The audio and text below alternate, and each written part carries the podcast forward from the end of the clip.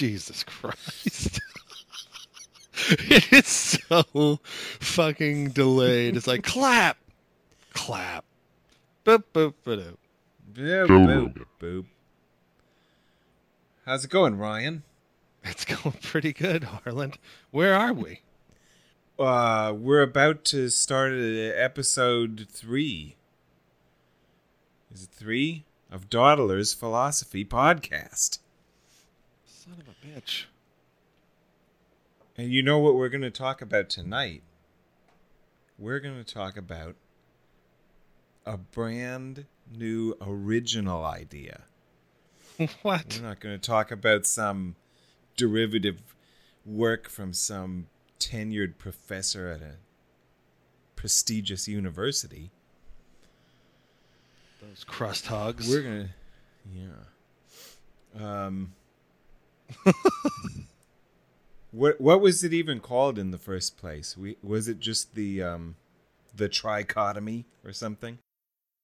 yeah, it was something. Um, I think we called it, and we still never landed together on this one either. But I, I think we were calling it the like modes of inquiry. You were calling it that. I was calling it modes of investigation, because I think for my purposes, I like that aesthetically uh, better. But that might just be a take on it, and whatever it is. Um, yeah that's kind of I, I don't i don't know this is a this is an interesting one because we love it but we're like what is it so uh and so, yeah. for everybody out there, you as you like to refer to them, the zero listeners. The some of the background is, uh, I've known this guy for I don't know, like ten years or something, and we've been getting together in various venues and chatting about ideas. And periodically, either of us might have some original thoughts and try them out on each other. And a lot of the time, you know, your ideas are really bad, so they don't go anywhere. But this one, you had you've had a couple that have been hits with me, and this is one of them. Um, nice I remember, you know, you kind of presented it to me, and I was like, yeah, that's good. I can dig that. And, you know, we even for a time worked on co authoring a version of it because we both were able to subscribe to it. But I think subsequently, over the years, we might have even drifted further apart and taken it in Yeah. a different route. But um, so I know that it started out being a triangle and that it was the, about these modes. Um, Uh-huh. Do you want to give a shot at explaining what we're talking about? i'll give a shot i i hope to do it justice i you know of course at the time whenever this was first uh introduced or whatever it was much more fresh in my mind and all that but uh not that it isn't now because i i have thought about it but the the original version or whatever i just it's uh it's been a while. Um but i think at the time i was just thinking about you know ways in which uh people robots you know whatever might you know aliens um might think about doing some you know inquiry slash investigation. And what are the different ways that we tend to approach it? And i guess my little analogy i'll just quickly say is it's like when i lived in boston i remember you know sometimes i would take a different route to say harvard square just walking or whatever. And it would just be like this completely different perspective i feel like. You know just be like taking this whole other approach.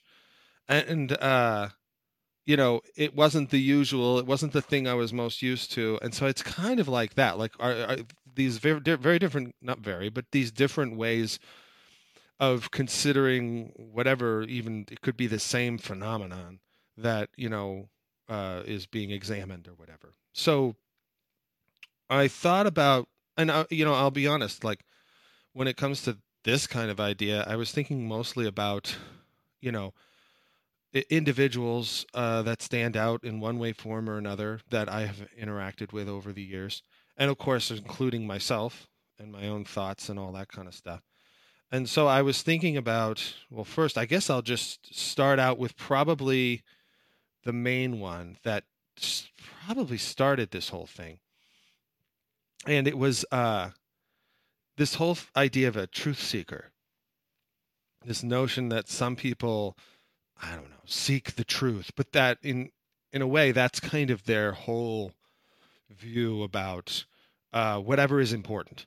That there be some element of truth or you know you know something hard fixed and um immovable you know something that can't be um you know i keep saying hard and fixed and stuff. Now i'm going to say molested so something that can't be you know no molesto. Uh so um so the the the idea was that, that I was thinking about people like that, and I kind of think I want to lump someone like, say, you know, Richard Dawkins, or you know, a lot of religious people, you know, into this mode of like truth seekers, and I guess probably a lot of people in my like fucking Twitter feed, especially nowadays, if you think about, you know, uh, the American politics and probably British politics as well, anyone who's being interfered with by the Russians um, there's this, you know, fake news and all that kind of stuff, and now everybody wants the truth, and it's as if somehow we could kind of parse all that out. So I just thought, okay, well, that's one mode that people kind of maybe operate out of. It's sort of like a thing that kind of floats with them. Here's another analogy for you. Um, in this truth thing, I always think now when I think about this kind of a mode is there was this video I saw once about this guy who's a camper, and I'll be really brief. But what he does is he takes like a drone and he just like because the drones now have this GPS tracker thing, so they can just stay within a certain distance from you, but like hovering above at some level. So you can be like he's like on his hike and he's got like a point of view camera attached to him and there's some kind of narration and whatnot and he's like i'm going up this trail or whatever. But then he's got this like drone like hovering and if i imagine it like if you were on the trail and you were coming around the bend and you could see him from around the bend you would see this little like robot following him like in some kind of science fiction uh like story or whatever. But anyway i kind of think that's yeah like it's some kind of a pet.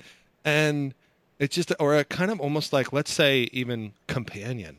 And it that's kind of what i think of with these you know with the truth seeking mode. I think that's just that's that's my uh, like non-nuanced you know this it's just kind of more uh gut checky it's not really um it's more visceral than it probably deserves.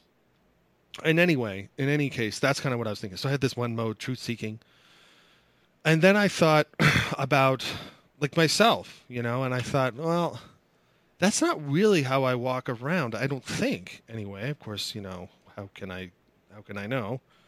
Um, i'm not the me in the on the trail looking at me with this little thing floating around. Maybe i do have one uh, a drone following close behind. But um, anyway i kind of thought that my whole interest and i had been reading this uh, book by james p. Carse who is a I guess you could say he's a philosopher of religion. I don't think he's actually religious. He just studies this stuff and he just tries to understand it or whatever. Um, but he has this one book that I always return to. It is kind of vague and ambiguous, but it's a fun read, and there are lots of things that you can kind of get from it. Maybe I read a lot into it. I don't know, but I like it nonetheless. And it's a book called Finite and Infinite Games, and um, it just kind of was making me think about game playing, and I kind of feel like yeah, that's kind of more like what I feel like it I've been doing, at least in my life, because I was always very much into numerical modeling or just modeling in general, like, you know, playing with the knobs, you know, like I'm going to turn this knob here and I'm going to crank this wrench and just kind of see what happens when I mess with the variables. And I just love that idea, just like seeing how things can develop and the kind of different results you can get, you know, what are the different behaviors of the model uh, putting out that you're trying to say match to some phenomenon or se- series of events in nature or whatever. Um, and so that was that one. And I guess I was calling that one, uh, you know, game player. Like there's game players out there. Um, and then finally, the last one, though, I thought, well, I mean, really, Harland, I guess I was thinking about you. And I was thinking, there's always people, and I was reading a lot of philosoph- philosophers of science, and, but I mean, philosophers of science, philosophy of science is something I I've always delved into since you know my masters or whatever. Because when you try and ask questions about some of the things you're doing, if you have a thesis, it's not uncommon, or at least seemed not uncommon to me, to be running into philosophers of science, not the actual scientists. You know, so you want to know what, what is that and why are we saying it's that way? You don't like end up getting the scientists don't spend a lot of time writing about that. It seems some of them do, but a lot of them don't. And so anyway, I could you know often find myself turning to philosophers of science who seem to be asking questions about whatever the methodologies are in science, or you know that I also had questions about. And anyway, but they also seem to be kind of saying, well, this this mode of trying to do, you know, or this methodology has its mistakes and it's kind of, you know, it, it doesn't make a whole lot of sense. There's contradictions or whatever it is. And so I always thought they're just like regulators or really overseers. They're just sort of like, eh, you know, like, and so that was the third mode I thought of as someone who's just kind of trying to keep things somewhat in check, kind of um, with you know the have ideas, keep their feet on the ground, um, you know, and be somewhat, um, uh, I guess, grounded is the term. You know, just be somewhat based on something rather than moving along. And I just know that like in my in passing, you know, just like it would be a philosopher of science who'd go up to a geneticist and be like, "Well, what is a gene? Have you seen one?" You know, like, and so like that kind of stuff. That's sort of like a overseeing kind of thing because game playing you're not really you're just sort of like well that's this thing and apparently it does that and i'm going to move it along and i'm going to you know and so that to me seemed like less worried about necessarily less worried about definitions i think at the start these modes in this triangular shape that i just put out there for aesthetic purposes i um I, they were kind of hardened at the time you know, kind of almost like categories, you know, well, definitely like categories, I guess. And um, they were, you know, it was like truth seeker and gameplayer and overseer and all that. And then I just started thinking, um, well, is that necessarily what I do all the time? I don't think I do. I don't think I'm just sitting there truth seeking or being a truth seeker all the time or being a game player all the like I'm not one or the other. I think I can be a little bit of a bunch of the both and or the all three or whatever, and that these lines between them are just sort of spectra. Um, and so maybe if you were to plot, you know, your where you land on it, you know, if there was a way to do that, then you could find out. Oh yeah, maybe I'm I lean more towards, you know, overseeing and truth or you know truth seeking or something or you know whatever, in this triangular shape. And so, oh, by the way, I think it's kind of it's not important, but it's just how I picture it. Um, but I have truth seeking at the top of this triangle, at the you know apex or whatever the top's called, and then on the left of side of the triangle is game playing, and on the right is overseeing. It's totally not important, but it's important enough to me that I mention. I'm like, must know. People must know where the things lie relative to each other. Anyway, um, so that's kind of I, I guess that's it. I mean, uh, in a nutshell, what I was thinking. I think originally. Right, that sounds about right. That's what I remember the initial version as being. And as you mentioned, uh, the little part about you realize that you are not one of these things all the time, and probably no one is all the time. That's one of the things that I like about this idea that it's blatantly and obviously a mixture of false and meaningless.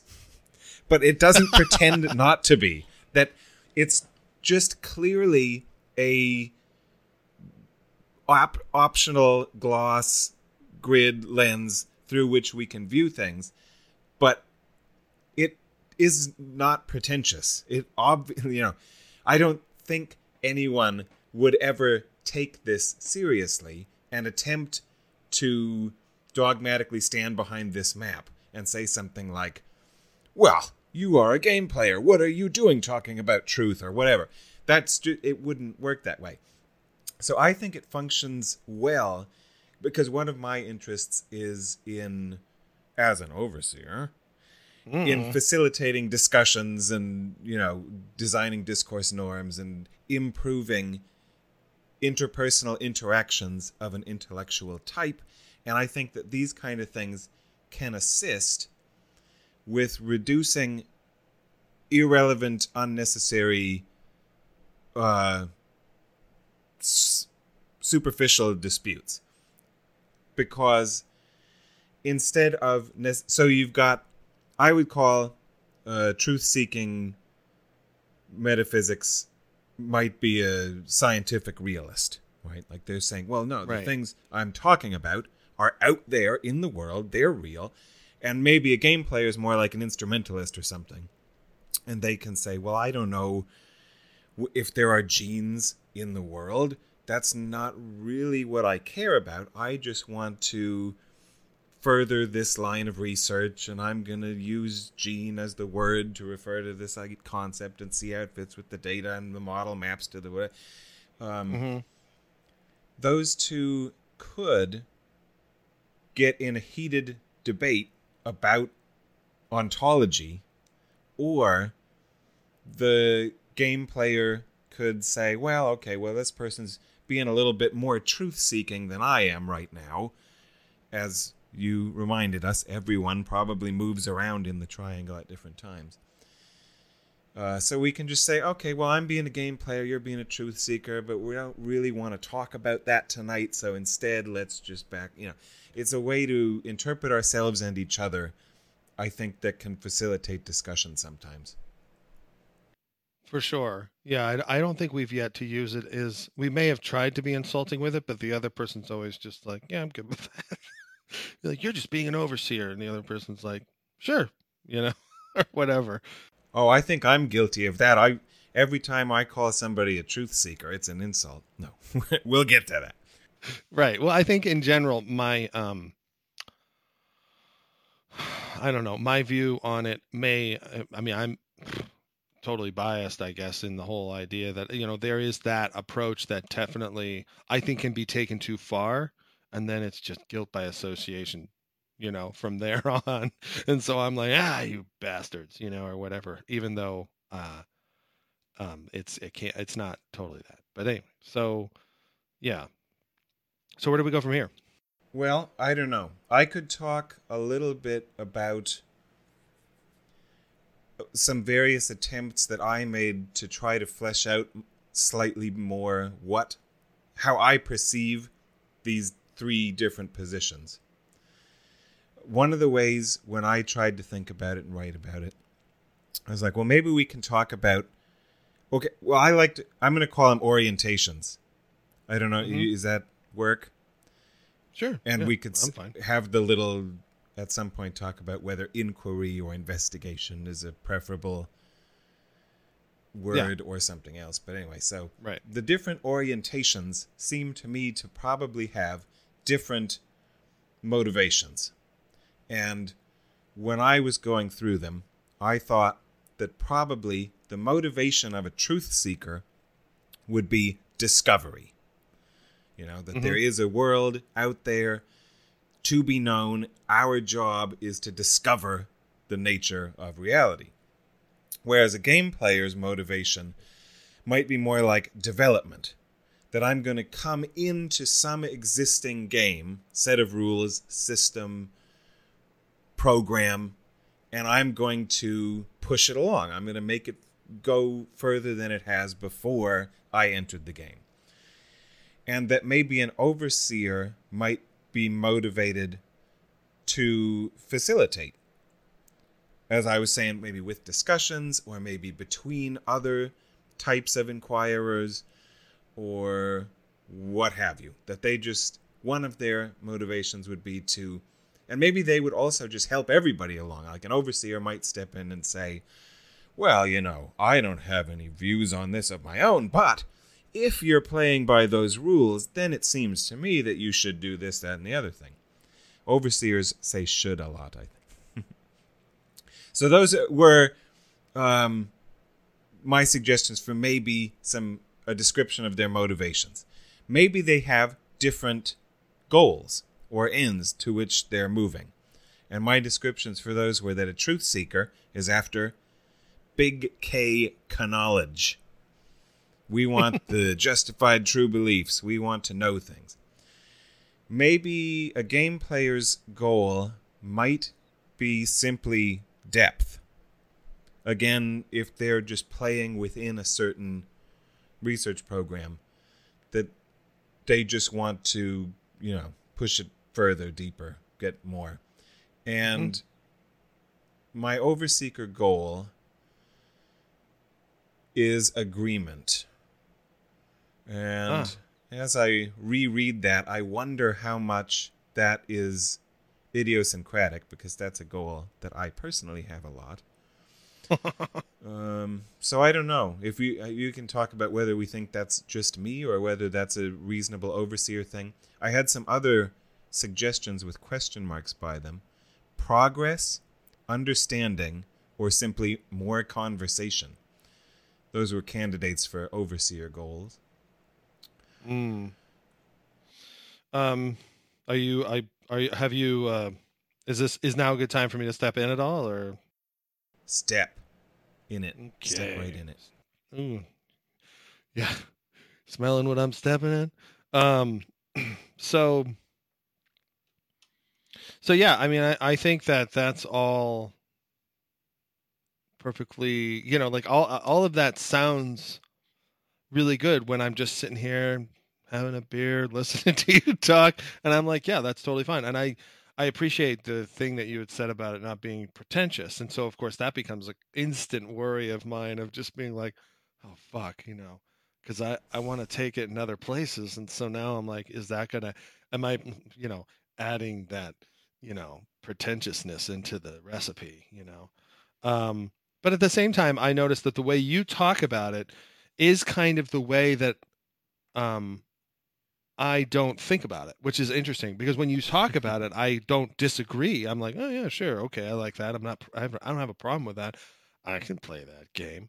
But again, that game player in me, the game player, er, er, um, is like, you know, like, uh, let's just keep playing. like, I guess it's like the only like, cause, and that's that's I guess my problem probably um, but uh, I will say this just as a quick aside, you know, you can say it can be idiosyncratic if agreement is the goal of overseeing because you are the archetype overseer. so whatever you say, that's what will be, you know. Anyway, um so yeah, I I guess um I then was naturally just I kept thinking about these things and I guess what I really think about um, uh, Truth Seeker was it, that was just a buzzword, uh, you know, in a way. I feel like game playing is a better match, and I think overseeing is a better match for those different modes slash orientations slash you know end members of Spectra or whatever. But um, truth seeking kind of always bugged me because I was like, I don't think they're seeking the truth. That's not really what I in my heart of hearts think, you know? And so that was the other thing. Like when you were like, the goal is discovery. I was thinking, no, no, I don't think that's their goal. Like, I think the goal for, um, you know, truth seeking is confirmation. I don't think it's discovery. Um, oh, and oh, confirmation is a game player thing, totally. No, confirmation Oh no, God. So here I we go. I'll just yeah, no, we won't get totally into it yet because I need to be able to give you my whole spiel, and then you can be like, nope, or whatever, and then we can talk about it from All there. right, we'll finish spieling wanna... before we dis- disagree. Well, but but uh, we first got to talk about the diamond because that's the next iteration in this, where I think I kept going and you're just sort of like back at the place we were at and like see ya. so I before we even go to the diamond, do you want me? I had a uh, a three dimensional triangle or whatever. There was also sub orientation spectra that I developed for each of the choices. Oh God, yeah, yeah. Before we move on from the diamond, we should cover all the territory. Yeah, of the first three. Yeah, exactly. So, you know, when just developing, analyzing more the three points of the triangle, you know, and trying to make it a little bit more filled out because, as we're saying, nobody is any of these things. But Right. um, to make it a little deeper to play this game, I thought maybe we could there could be a spectrum that all these different people could be on, and the truth seeking and it, you know this will make sense when I just say what they are. I think the truth seeking spectrum was between an asserter and a questioner, so that if you're playing if you're participating in the mode of inquiry called truth seeking, you could spend more of your time formulating these questions, which again I think are realistically motivated and aimed. That your question would be, well, what is a gene or whatever, and you think it's in out in reality, you want to find it, but you could be more a question asker, and there's another person in our acquaintance group who I think is that archetype, or you could be more like the Richard Dawkins, Sean Carroll, Lawrence Krauss style truth seeker who does a lot of asserting, um, and or anywhere on that spectrum in between. Uh, the game player one was between victory and enjoyment, right? Like you could be playing the game for what? Is it that there's something you want to win, and that might be a person whose goal is to get the Nobel or something in my field? They still don't care if what they're saying is the truth necessarily, but they want to be the best at this one. Or the suborientation that I think you are often archetypally is an enjoyment style game player. Because as you even said at the beginning of this discussion somewhere, you don't want the game to end. Like if the overseer comes in and gives an explicit and exhaustive definition of each of these things, that's you're a little bit want to pull back from that because you're like, oh, but then the game's over, you know, Right. because you Yeah. want to be, it to be an infinite game. So the James P. Carse infinite gamers are enjoyment style game players, and then the overseer spectrum. I had between the normative and the descriptive.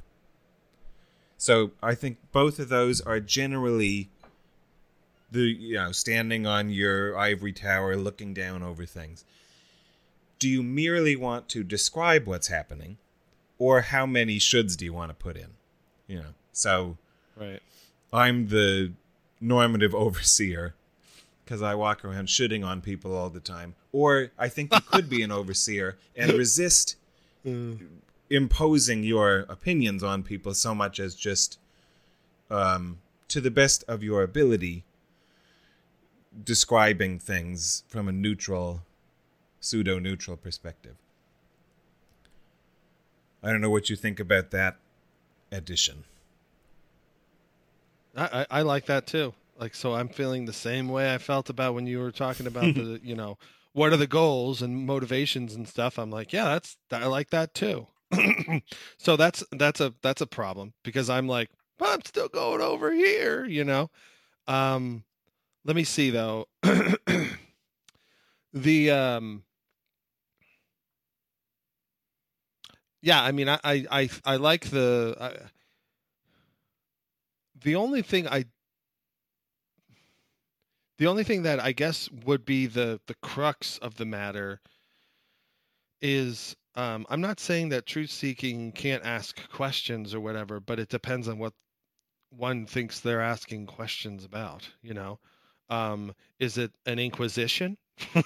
Because that sounds like you know more like what I think it would be, rather than a oh, I'm just off to try and find things. You know, like it's uh, to me, it's um, you know, I can't go into it too much until I've actually given my little spiel about things. But basically, that's sort of my that's the only part where I get hung up in it. I guess it still is on the truth seeking because to me that's still the one even though it's kind of the one that I started with, it's still the one that to me has the less amount of oomph to. You know, it, we you and I because maybe we you know tend to be more in the realm of game playing and overseeing uh, respectively um you know it's kind of one of those things that uh it might be deeper because we're more familiar with those areas or something. Maybe not, but I was, you know, it's just one thought about it. But um, so that was my only thing about that. Um, so, but otherwise, I like it. I like the approach. I like the because it's still simple. You know, it's not, you know, it's not uh, like I was talking about with when it came to like uh, the Chinese room. I thought it was all kind of tortured. This doesn't seem tor like it's like oh yeah, it's just a natural. You're just kind of like plucking out two lines out of the one orientation, you know, and just doing it the other two as well, and just you know just placing a couple things. It just seems you know it's it, maybe it's the symmetry or something, but nonetheless, it's still nice. I like I don't mind it at all. It just makes our um the space in which we locate people and ourselves in order to interpret them. It just gives us another dimension so that we can be even more specific in our interpretation. But yeah, at the same absolutely. more specific but also, you know, even more false. Cuz obviously all of this is completely arbitrary, but right, right. The only also the only other thing is that um I guess your tri- the triangle with your up and down might be kind of like a block, like a triangular block, and so you're somewhere right. within that chunk. You know, not you know, and that's the added dimension that you were talking about, and that's that, what I mean. Yep. You know, yeah, exactly. That's yeah, that makes that makes sense. Um, and I like it. Um, so there's there's that. So now it's like, well, how are we gonna fight about this? And I'm guessing that just because um of who we are, I'm going to continue on in uh, another direction, and then you're going to be like, "No, give me my triangular block." Right. So up to here is where we had kind of worked on it together, and there was some amount of, "Yeah, yeah, all right, yeah, this is all good." Uh, but then you went off the deep end, and then you came back and told me one day, "Guess what? It's no longer a triangle." I made it a diamond. yeah, I made it a diamond because uh, you know diamonds are forever. Oh, so yeah. Although this diamond doesn't last very long until you know it, it actually it's kind of a brief moment. You know, I always think of like, uh, and this is probably not relatable to anybody but myself, but um, and all zero plus Harland listeners. Uh, but it's like decay chains, you know, and and some you know like when uh, uranium decays to some lead or whatever. Uh, there are other things that are decay it decays too as well along the way or whatever. And sometimes the the the rate at which it's you know it lasts in that state is super short. And i kind of feel like you know we've got the triangle and then like diamond and then this other new thing that i'm you know i've been talking about loosely more or less but you know, when you and I talk, because I know you're not into it as much, I haven't been talking to you about it. So for me, it's all long lived. But whatever. oh my god, there's more than a diamond now. No, no, it's not. A, it's not that. There's still just the four. It's not okay, but it's kind of like I kind of threw away the diamond shape. Yeah, that'll be new as new to me as to the audience. So, mm, right? That'll be fun. So, do you want to do the diamond first before going into Absolutely. the or okay. Yeah. Yeah, we should do the diamond first cuz that came next. Uh and so then I was like because of my lack of satisfaction with the triangle and in particular with truth seeking even though I'm satisfied with just the take that you've got with the block, you know, the triangular block. Is that actually is there a shape called something like like with where you have the thickness? Do they add that in geometry? Are they like like anyway, this whatever. the word that is like a circle to sphere? What is triangle to the right or know. the cube? You know, like you've got a cube, you've got a sphere, you've got a what with the triangle. anyway, uh, you got a Toblerone. Um. So anyway, uh, or that's more like a pyramid. Whatever. Um, prism? Is it a prism? Oh, uh, oh, I said a pyramid. Pyramid, yeah. I was saying, is it prism? Would that be a word for it? Maybe. I Maybe. I don't know. Um, while I'm talking, you can look that up. Um, so, and that would be good to know because I'd use that word if that's what that meant. Um, so anyway, uh, yeah. So then I was thinking, well, you know, because of my lack of satisfaction with truth seeking, and because if I think the way that I kind of initially and kind of ultimately am thinking about it, that orientation, um, I did think uh, there's an opposite to that, or not like you know, it's not. It's not any more of an opposite to truth seeking than overseeing is to game playing, but there is a there's an axis or whatever. There's something that that lies between them. The axes came out almost immediately after I created the diamond, but I didn't. I felt I felt that axes and talking about quadrants, which I'll talk about in a little bit, is is kind of boring. So anyway, um, so I added engineering. That was the fourth one, and uh, so now your triangle with true seeking at the top, game playing at the left, and then overseeing at the right. Now at the bottom, you've got engineering. And the reason why I was thinking about engineering was because when we talk about things, a lot of the things that, or the, the kind of position that we often take when we're talking about things is often we don't take this truth seeking position. We often take what I would call like an engineering position in that, you know, well, it's, you know, I don't know what the, what, what, you know, um, the truth is or whatever the fixed points might be out there uh, you know, reality or whatever it is.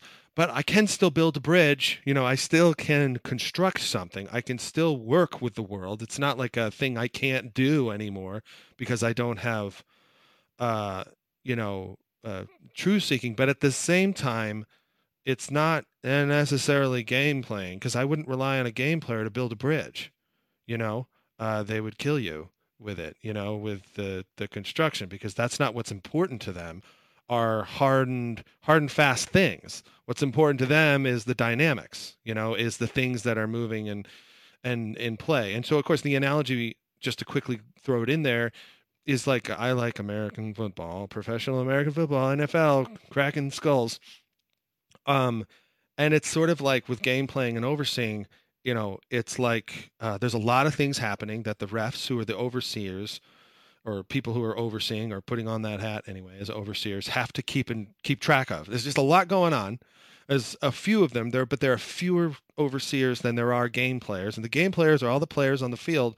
And the game is fast and it's moving, and it's just you know things are just flying, and um and so anyway that was you know sort of you know my thinking, and so because that axis is the only way I'm going to put it, but that that connection between those different orientations is so dynamic. It's not it's not a thing that you just uh, you know there aren't real assertions. There's there are certainly probably questions. There are certainly probably uh, you know um, you know hypotheses, but there aren't you know like you know you know we know there is this or whatever. Just like you know I was thinking when it came to engineering, they could be like, well, we know that, you know, the this if you put, you know, uh, like go back to the, um, you know, the to the to the Gould thing that we did, the the the horrible episode last time, um, but you know, we know we can put a dome on some arches, you know, and the arches will hold that dome, you know, and we know arches are a great way to, you know, build walls or whatever it is, like, you know, it's that kind of orientation towards you know whatever it is that we were trying to do. It's uh, you know investigation creation all these things.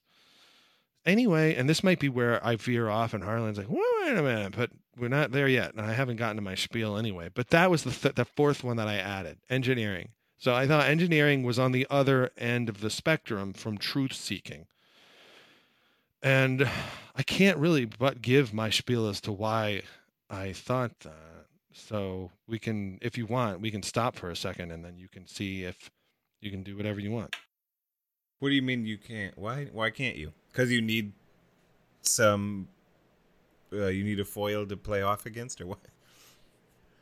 Hmm. No, I mean, all right. Well, what do you? I why- didn't. uh, so uh, when you uh, came up okay. with number four, I Mhm. less like it. Right? Like I like we were saying when you put out the first thing, it was aesthetically pleasing to me. I thought, yeah, this is good. It doesn't ring any alarm bells. I can see some usefulness. I like it, and I will work on developing it further. With Right. adding engineering below truth seeking and turning the whole thing into a diamond, I didn't feel the same sense of cognitive harmony. And when I mm-hmm. thought about why, it started with wanting to collapse engineering into game playing because the way I understand them, I think of engineering as a subtype of game playing, and it's the people who play the sort of game where you're constructing something with found objects, with materials, rather than with words or concepts or ideas. You can play games with lots of different stuff. If you play games with objects, then you're an engineer, but it's still just game playing, was my first thought. Then after some discussion, I began to wonder if I actually thought that engineering is not on the same level of abstraction as the other three. That engineering isn't really a mode of inquiry, but it's rather just a basic activity or something, like playing football or what you know, well, I guess it's it's a level up from playing football, maybe playing sports or something is but because I was thinking the other three over the minuscule number of tests that we've run seem to apply to a lot of endeavors. Like, you can do these things as a truth seeker or as a game player or as an overseer, but it doesn't flow as smoothly to say, oh, yeah, I'm engaging in this investigation as an engineer. Well, if you're just engaging in this investigation, then you're not engineering anything because engineering is you need to be playing with blocks and putting things together and making objects. Obviously, it all depends on the definitions of these terms that we never gave super strict, explicit definitions of the truth seeking, game playing, overseeing to know. And I think we understand them differently. We already had a brief frictive episode about game playing a second ago. But anyway, do, what was you? what do you say in response to either of those? Well, it's funny because sadly, I got stuck on something that was your earlier version of thinking about engineering, and I'm like, but the idea that engineering is, you know, the, you had the one which was it was subsumed by game playing or whatever, and then you had the other one which said that it's just not even on this. The other aspect is that it's just not even on this plane at all. Like it's it's down a level, not underneath anything. It's just it just doesn't fit within the you as you said it didn't didn't provide uh, the same kind of ho- cognitive harmony and i think what you're also maybe saying is that it also doesn't provide the same it's not in the same weight class it's not harmonious in that way so it's kind of like it's it's either a lightweight or whatever the idea is undefined as all of them are Right. I'm just saying, you should, if these three things are somehow worthy of being on a plane and compared to each other as equivalents in at least this one dimension, you should be able to take any sentence that you stick one of these in as a modifier, and you should be able to stick them all in. And we had found some sentences where I was like, yeah, X, Y, and Z in a truth seeking mode. Okay, sure, in a game playing mode. But then if I put in an engineering mode, it just didn't make any sense. So it doesn't seem to me to be a mode as the others are. right um i guess i kind of have to give you my spiel in order to then arrive at you know at least some way of talking about these things um and maybe if everything goes like amazingly for me we can like come up with definitions or something or definitions will seem more available or something like that um, but I don't think that's what's going to happen. Don't, I'm pretty much going into this thinking when I'm done, you'll be like, yeah, that's nice. But you'll be probably something like I am and say, but that's it's not you know it's stuck in my craw differently. Uh, I just want to say to all zero members out there that I think this is why, and it hurts me to say this because I'm th- I'm having a lot of fun, having some drinks, uh, you know, and we're chatting about fun ideas and stuff. But the the problem here, which is the sobering point, is that when you don't have definitions, what the fuck are we talking about? You know, and so you and I have gone in clearly these different directions. As fun and interesting as they may be, as well thought out and as you know, cute and all that kind of business as they could be, um, it's like, well, you know, eh, the real work, I think, which is like obviously what we've been avoiding entirely with this thing, is like we've just been giving examples of what it would be, but without actually providing any kind of definition. And so when we're just giving examples of what it would be, you know, you can have an incredible amount of what sometimes some people call mission creep or scope creep is the other phrase that sometimes people use where you just sort of just like there's no version control you just like you know just keep going and going what this thing project needs is an overseer um and uh you know that's kind of the that's that's the problem is that I think we get too excited about it because maybe it's so aesthetically pleasing. Um, and for whatever reason, we have a it, it it plays on our intuitions in a way that kind of lulls us into not like questioning it, you know, or, or something like that. Maybe that's just me. Um, but uh, so should I? I think now might be the time for my schmeal or whatever. What do you think? I am prepared. Okay. So I'm going to be reading all zero members. So I apologize. I'm going to try and do it in a way that's like talky. But it's best that I do that because I'll I'll say something that I didn't mean to say, but because my brain is just like I'm tired, and throw it out there, and then it'll get stuck in Harland's brain, and he'll be like, "What about this? You're wrong," you know. And so I got to read.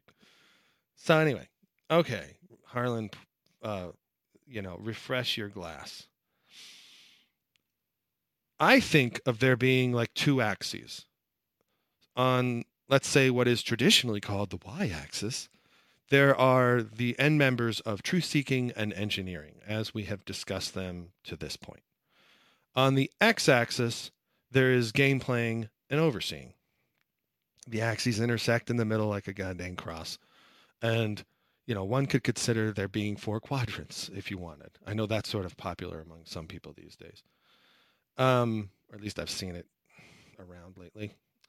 So I see going clockwise, northeast, south, and west, like as I said before, as truth seeking, overseeing, engineering, and game playing.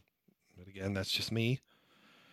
So I consider the y axis the axis of overdetermination and the x axis as the axis of underdetermination. So I was able to think about these things a little bit and I was able to kind of like e- explore what I can recall from my past learning and stuff because that's probably where this is coming from and I remember in my you know linear algebra you know classes and stuff and and hearing about that I know these two terms are in philosophy and philosophy of science and I kind of think they actually mean the same things it's just that it's been operationalized differently in each you know um but more or less is kind of reflecting of the same uh, whatever phenomenon of inquiry or whatever.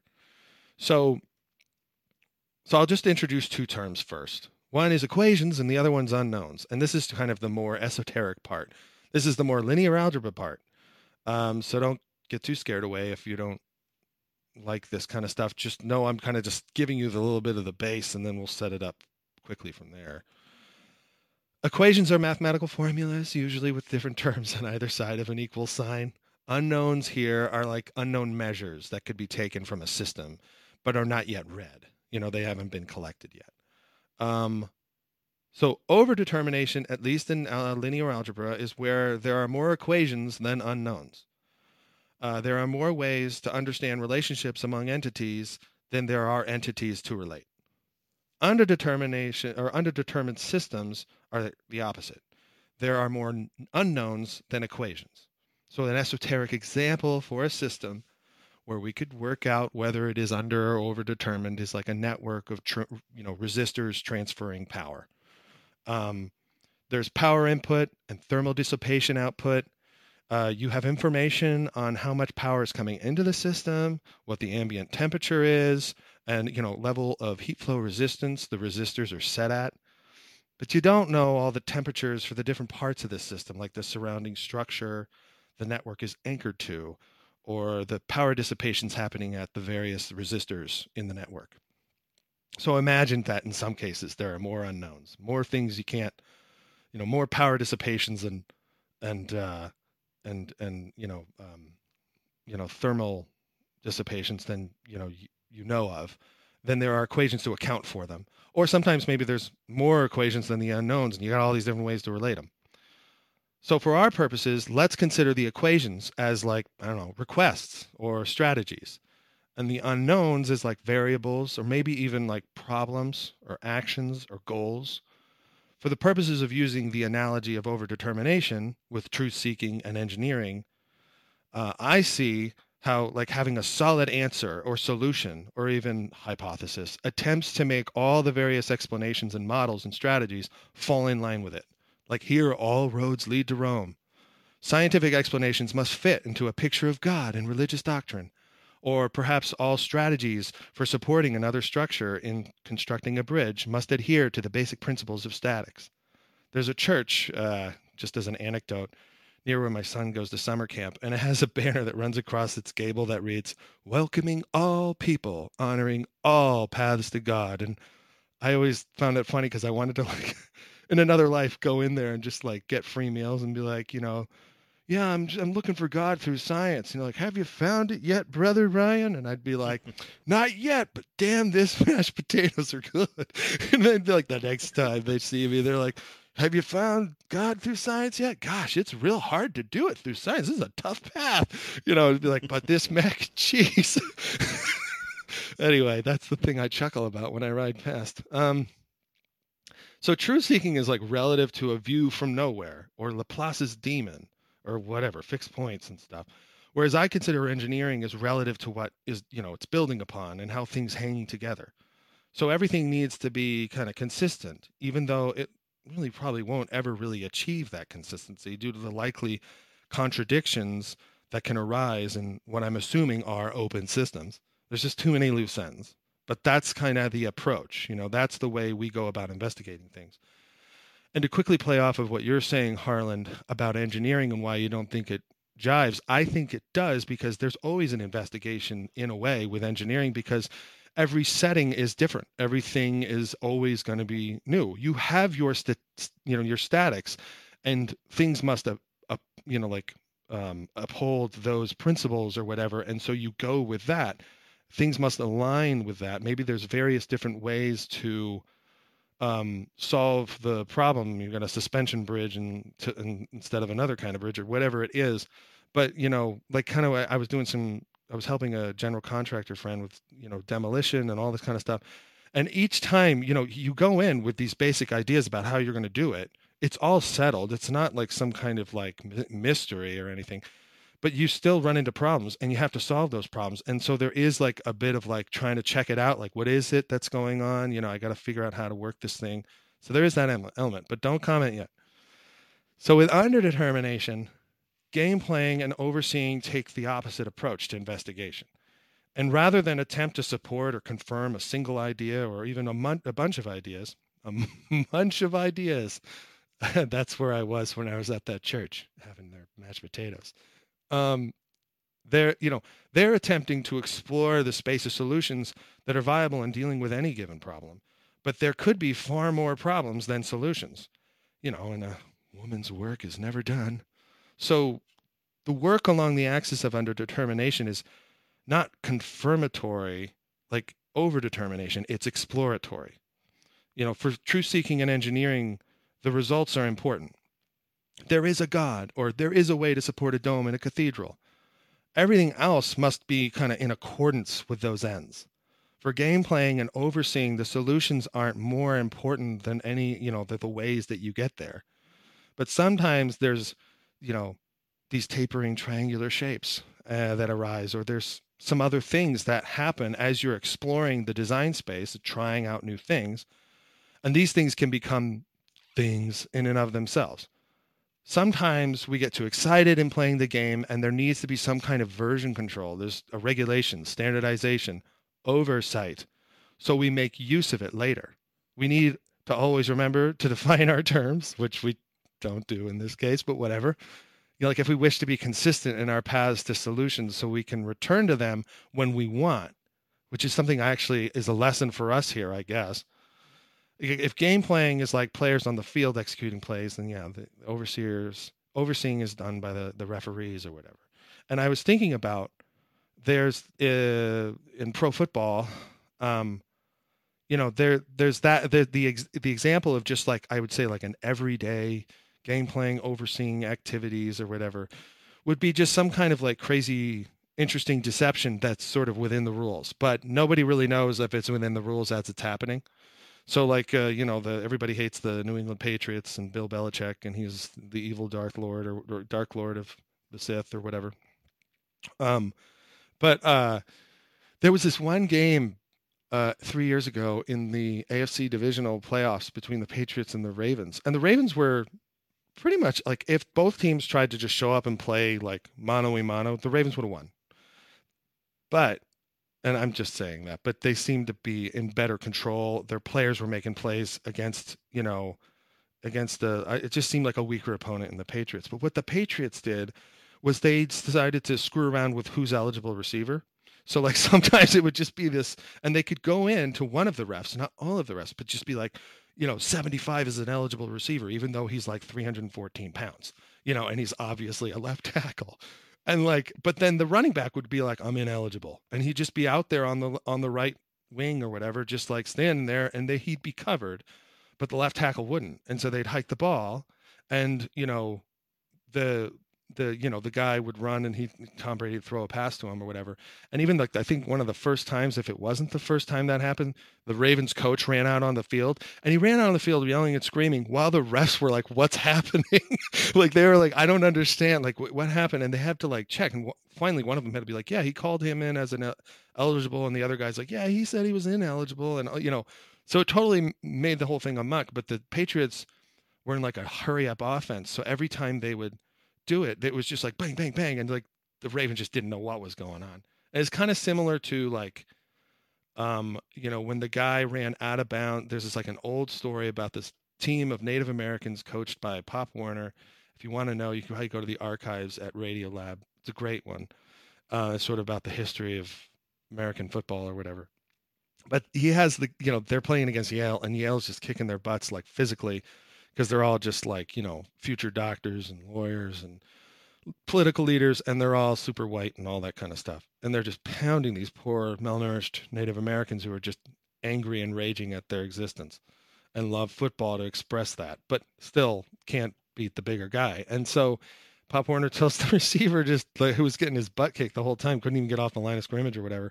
He was like go around the, the bench next time he does that, like pushes you out of bounds and all that, and just like run into the end zone from the other side, and we'll throw it to you. And that's what they did. They and so like the the refs like there was no rule against that at the time, and they were like, oh, touchdown, you know, like so that's kind of like I think run of the mill stuff between game playing and and uh, uh, you know uh, overseeing and stuff like that. So that was I, that was just a thing I felt I needed to say. Edit that out later, but um anyway, it, it all kind of reminds me of the dichotomy of finite and infinite games in James P. Carse's 86 book of the same name that we mentioned earlier. You know, the underdetermined axis is like an infinite game, and the overdetermined axis is like a finite game, insofar as a finite game is played for the purpose of winning, and an infinite game is played for the purpose of continuing the play. And that's why I don't agree wholeheartedly with um, the approach that you landed at, which I'm not saying I completely like abandoned it or whatever. I like it too, but what I was where I was coming from, you know, all these things are in your head, the linear algebra, reading finite and infinite games, and you're thinking about these things, but they're not quite landing. And it took some time for them to actually kind of fall and and place where I thought, you know, oh yeah, that's kind of what I think I'm thinking. You know, if that makes any sense, which it might not, but Anyway, I will stop there. that was fun and great. Um, we'll see how much of it I got on the first try or how much needs to be reiterated.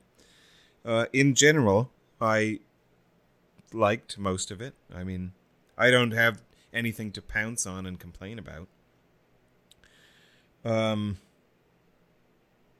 I don't know if over and under determined are the best terms. Maybe they are. Um, so the way you were spelling it out, you have equations and unknowns, right? And equations are mathematical formula with an x on one side and a y on the other, and they're set equal to each other, and you solve for, right? Is what equations are all about. And then unknowns were possible but as yet untaken unextracted Well, hold on. data from systems Can I? Yeah. So can I rephrase what I think you're saying? Yeah. So you're saying, are you saying that you think that I mean like the x and y axis, uh, that like somehow there's like uh, some linear algebra happening over the top of this truth-seeking, uh, you know, this, these lines where the end members are like truth-seeking, overseeing, etc. Is that what you think? Like I'm just sort of like, yeah, and there's you know that there's some sort of equations that can, in theory, be put over the top of this and solve the problem. Is that what you're thinking? No. I don't no no no. I was just attempting to reiterate what you mean by equations and unknowns. I'm just kind of Okay. trying to put everything you just said in my own words with no football analogies. Right. Now, I would just say really quickly, um, the y-axis, x-axis thing are kind of separate from the. Uh, Totally. I should have said A and. B. What you know, I didn't mean Okay. I'm not referring to the axes anyways. Okay, yeah, that's fine. Okay, fine. But that's I'm just saying that's what you mean by equations, right? A equals B and they each refer to something in the model or the world and our job is to solve for one or the other given information about one or the other. Sure. And then unknowns are um, unextracted but extractable data from systems, but we haven't taken the measurement yet. Is that right? Kind of. Kind of. Yeah. I mean, there could be. Yeah. I mean, how I often see it is like um, you can have uh, three people that you have at your disposal to ask to do things like make requests. This is kind of how I saw it and liked it a little bit on the the interwebs. And you know, you say to one person, you know, you've got Bob, Sherry, and Gary or whatever. And you say to Bob, fetch me a glass of water. To Sherry, you say, do your homework. And then to Bob again, you say, you know, pour out that water or something else, you know. And Carrie isn't even included, you know, or whatever. So it's it's sort of a you know, that's sort of the idea of unknowns and equations. The requests are like the equations and the unknowns are like you know, what you have in the system that you're solving, you know, and what you have access to and what you don't. But anyway, keep going. I will stop. Mm, yeah, I feel like that made it worse. That Worse? made it harder for me to understand what the two are. Yeah. I thought that I did. And if I do, if based on the versions that I gave, if that's close or it, that the overdetermination axis, here's where the axis comes in, which is the Y, which is the truth seeking to Mhm. engineering axis yeah. that you call the overdetermination axis. And now I'm going to add something that I don't think you said, but I'm uh, hung up on this overdetermination thing. And I'm like, where does the over come from? Rather than just being the determinism axis. And there's one equation for every factor in the reality and you know but you want it to be overdetermined so then was the idea that there on that axis will always or usually be candidate equations that are mutually exclusive Not always. and I means yeah So I was thinking, you know, the, the the the adage I used was all all roads lead to Rome. You know, things kind of have to you know like so. This is probably where the analogy part of the uh, over and under determination come in. You know, are are broken up. They decouple themselves maybe from what it is that I'm saying. And so I was trying to kind of use it, and then I keep you I keep the words as well, just to kind of keep the reference there. But like the idea was that um, I, I kind of want to use it as sort of like a, you know, I want to use the the the idea of it as tension in the, you know, this the the the band or the rubber band or whatever to be able to like shoot off, and to get to this place where I'm saying, you know, there's, you know, um, you can have lots of different explanations but that you know ultimately this is why i think it's kind of confirmatory in the way that truth seeking and engineering operate is that they're like truth seeking it's it's already got this idea about truth or fixed points and so things have to kind of they fall in line within that and so you don't have any kind of you know eh, absurd ideas like things that are you know in in the truth seeking mode i can see someone saying well that's p- impossible. You know that's not something that can happen or whatever. I can see there being you know when one is oriented in that way a little bit more strongly you know they can be a little less uh, interested in alternatives you know or what have you because they're trying to fit all of these things into this you know it's kind of like it's kind of like confirming a hypothesis. You want to see if you know the different uh, you know models or you know uh, data collections or whatever the different sources or controlled experiments or whatever all kind of point towards this one kind of overarching idea you know and so that's kind of what I was thinking. And I guess that's sort of also, in a way, what engineering is about because they have their basic, I, like I was using the example of like statics or whatever, you know, load bearing walls and so on and so forth. And that that is, even though, you know, not every situation is exactly the same, it's not, a, you know, you're not operating in a vacuum. So there's always going to be little differences. And so you have to still try and solve the problem. But the, every, all the different ways in which uh, you try and solve that problem have to kind of, cohere or adhere to that, you know, underneath that umbrella of like statics. Like we have this notion of things have to kind of fall within that. So you can come up with various different ways. Um, usually in like if you're a general contractor or something like that, and we're using very materialist, real world kind of examples here, but you know, you've got you know your whatever the situation is you know that you uh, enter into and then you got to come up with ways to kind of solve it. There could be a bunch of different ways but they all have to adhere to, to statics. You know it's that kind of thing. So like there is there is a you know everything has to adhere to whatever you know uh, some physical laws or some basic principles of biology or something like that like that's kind of what i think truth seeking ends up being in the end in that end of the spectrum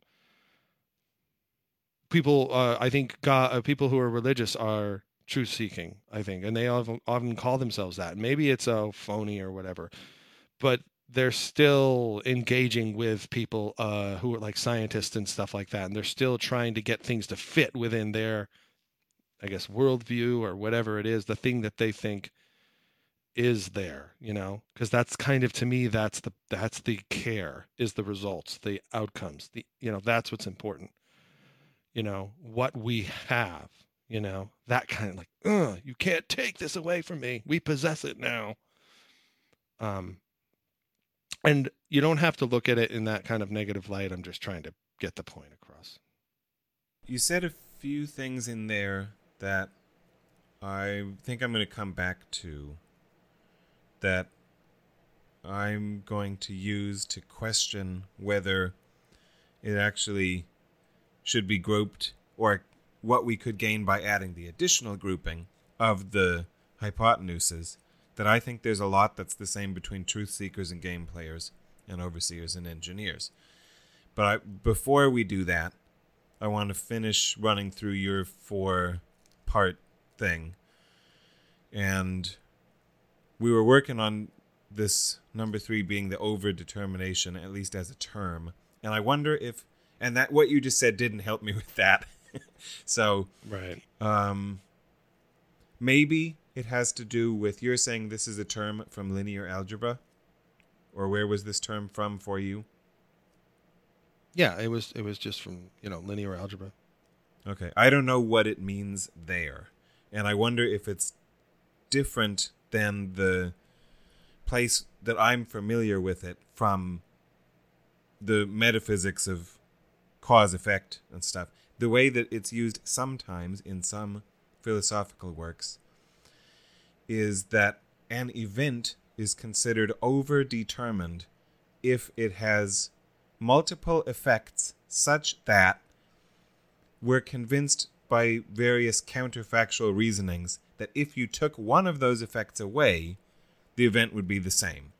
And the famous example is like a person standing in front of a firing squad and of very high quality marks people, such that, you know, you got seven people all shooting at this guy, and every one of them puts the bullet through his heart.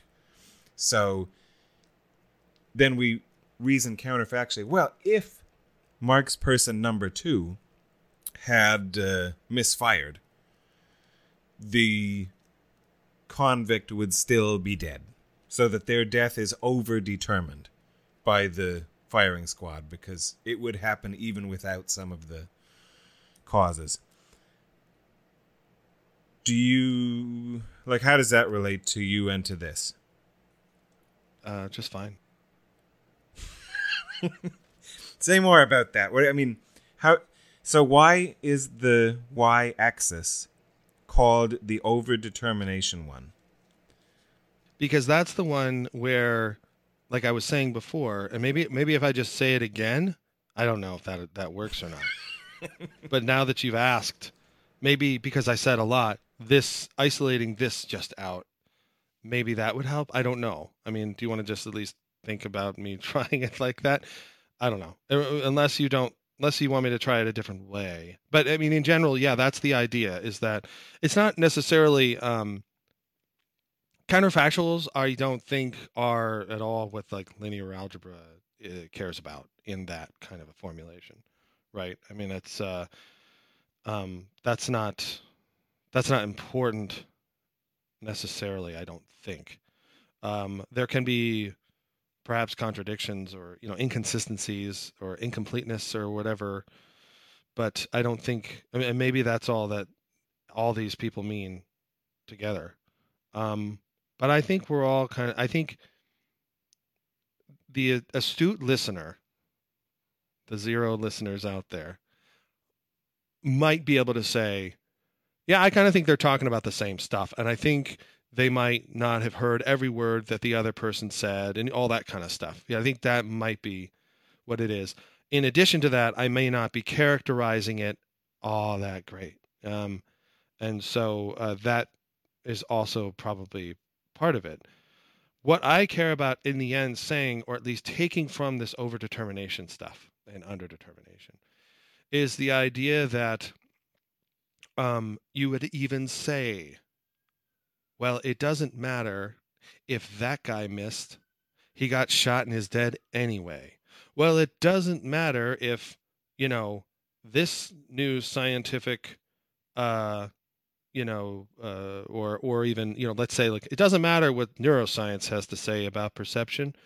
I'm a naive realist, and things are you know absolutely as they come in. You know, it's that kind of sticking to your guns more or less. It's confirmatory. So you, maybe you could say, oh, there's confirmation bias, but might be able to say there's bias in everything. So I'm not worried about that part, and I'm trying not to sound too negative on that side. But that's just kind of where I naturally just go every single fucking time. Um, but that's the idea is that you are it's more confirming of the things we already have and in some cases like engineering it can be kind of you know i think it can be quite useful i think i lean in that direction more or less is hey you know we have this thing and we can use it you know maybe even a you know a game playing in game playing you can like quickly go to the engineering and set something up because you can just use those basic principles and then start to explore in a different way. You know what I mean? Like you can kind of bounce between the various orientations to whatever degree, you know, um, to be able to accomplish your projects. Um, and so that's kind of where I was going with it. Um, Whatever you said in the middle of that, I liked. Uh, but I, now I'm trying to remember what it was. Um, that it doesn't what you you said what I really care to get at here is the distinction between on this y-axis it doesn't matter what we say the system is what it is the it's maybe the objective axis subjective axis eh. like it doesn't matter what our model is the truth is the same but on the game player overseer axis it's kind of the opposite what we say is what goes on this axis we're writing our own Right. game rules or we're you know Well, we're definitely yeah, we're definitely or just or or at least encountering things that we wouldn't have encountered if we stuck to well, we're just going to do, you know, we're going to stick to our statics and we're going to, you know, what it if you're building a house, you don't want to go off on a tangent. You know, you want to build that goddamn house. So you're going to stick to the things that make it work, you know. And it's you might be building on a slope or you might be doing all these different things that have rougher terrain and you have to account for it or whatever it is and so you just still have your your thing and how you end up getting there however the bullet is fired whoever fires it you know so long as it lands is what your goal is you know? Um and in some cases it might be uh you know just a positive thing and just saying like you know or i don't know why i'm bringing negative and positive into this. I'm just like super self-conscious. But like um it might be you know that you know it's about just kind of getting something to a certain point that you want it and then you can start doing something else or whatever it is and in another case it could be uh this confirmational bias type stuff because you know what this result doesn't jive with my thing. Fuck it i'm going with it anyway you know or whatever. Like um it you know if it you know it can create a cognitive dissonance maybe even and you might just reinforce your views like if you're religious or something like that. You know there could be some really compelling arguments made by uh, scientists and philosophers about why you know you know there's really no uh, evidence to support some some of those claims you know? And they're like well i have faith or whatever would be the response you know? All roads lead to rome you know? It's like it's got to go in that direction. Um, and sometimes it's got to go in that direction because you're building a house and you don't have time to go oh what's this over here? And the whole structure collapses and you're like fuck you know? Or you know other times you know you're you know you're you're you know trying to stick to your guns. And sometimes it's it's just fine i think to stick to your guns because you know you can kind of hold out for a while because maybe maybe you know the experiments that were done were done poorly. And so they contradict maybe things because i don't know. Um, maybe you can say hey you know science is just the best game in town right now. And so we're going to stick to that even though maybe there's eventually you know 5000 years from now people will be like there's no reason to do science. This is such a archaic thing you know or what i don't know you know and they have like goobly doop that they do instead which is so much better. Um so anyway i'm just trying to like that's kind of how i've that's i think my original intent in that formulation but i just even now i still struggle to say things really concisely and to the point because as the game playing aspect of me which overrides most things. I get super excited and i lift off and i'm like yeah and it's, not even on the ground anymore and, I, and you're and you're all like mm, we need to tie this to the ground. Where the fuck are you saying? This is what i mean. Anyway still no definitions. It's a lot I of th- what- talk. Didn't you give a definition of overdetermination in this sense? And your definition was there are more equations than unknowns. Yeah, but that was over determin- deter- determination, not truth seeking, and I, I don't Right, feel yeah, like yeah. I've given. Yeah, that's what I meant. So I don't know. We probably. Uh, this would be the last time I even push for it. I get that we're probably hitting this one too many times. I don't know what that means. There are more equations than unknowns. Because, and maybe this is again coming from the overseer position, there are always an indefinite number of unknowns. They are unknown. How can you even compare number of equations to number of unknowns when you don't know how many unknowns there are? Um, maybe I should read something because that's kind of where I was able to go back and go, oh, I underlined this years ago. and I wrote "All roads lead to Rome" next to it. And this was back, That's back supposed to be the school. way, the key to this. Well, that's just you know, I was in school. I didn't know back then. It's just this is pretty. Uh, I don't. I mean, this is not. This is a book called Numerical So is- Is Rome the known or whatever? So we there's the one destination, and it's known, and then the equations are the roads, so that there's many different roads Mhm. to get there, but the destination is the same. So that's the Right. to me that's a very. It wouldn't have to be though. says the overseer. I want, you know, at first I'm like, well, that's a truth seeker type thing. But you could be a truth seeker and be some kind of metaphysical pluralist and say that no, there's not single defini- destinations. Um, I, I, and I'm not saying that there absolutely has to be. Um, like if you're even a physicist, you can be like, well, we've got relativity, we've got quantum dynamics.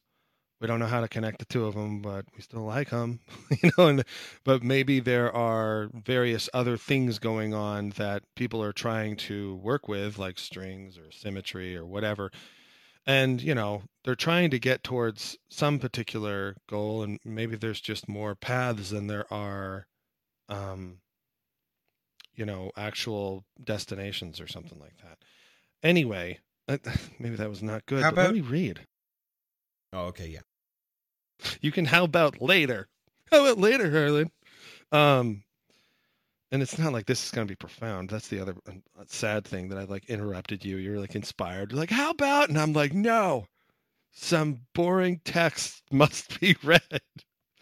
Um okay so if you think of like a like a matrix you can think of a square matrix where it's n by n you know where you have or you could say m by n but m equals n. Does that translate? God damn it. Yes, it's a square matrix. Okay, okay. you could have something like that and that would just be a determined system or whatever. Um and then where m like you could say the number of uh, uh rows there there there are in this matrix um where the number of rows is greater than the number of columns there are more equations than unknowns and the system is said to be overdetermined overdetermined systems are usually solved by the method of say least squares. So you're drawing a line through a whole bunch of points, right? You can kind of imagine that. Can you picture, you know, a regression like that? I can picture a line through a bunch of the numbers. I don't know what a regression is, but But just do the points uh, in a y and x axis. You know what I mean? Like, have you, you you've I know you've seen lines get drawn between data points plotted in uh, y and x axis. I Yep. don't know how you would have gotten to this point, and having not seen it, but um, so that that kind of stuff. Oh, and I put it up on Discord. That one, the like those little cartoons or you know whatever they were. That's regression or whatever. So that would be like an overdetermined system. A common application is to fit a set of m of x, y data pairs to an equation involving n coefficients. So then where when m or the number of columns is less than the number of or the number of rows is less than the number of columns. So before you had something like a tower, now you have something like a squat building or the tower fell over or something like that. And the windows are the the point, you know, the the you know, the nodes or whatever. Um there are fewer equations than unknowns, and the system is said to be underdetermined. An underdetermined system may have no solution, or an infinite number of solutions. A typical application of underdetermined systems would be like numerical optimization or something. So then it goes on further from there, but that's kind of the thing that I was pulling from, and it's all very.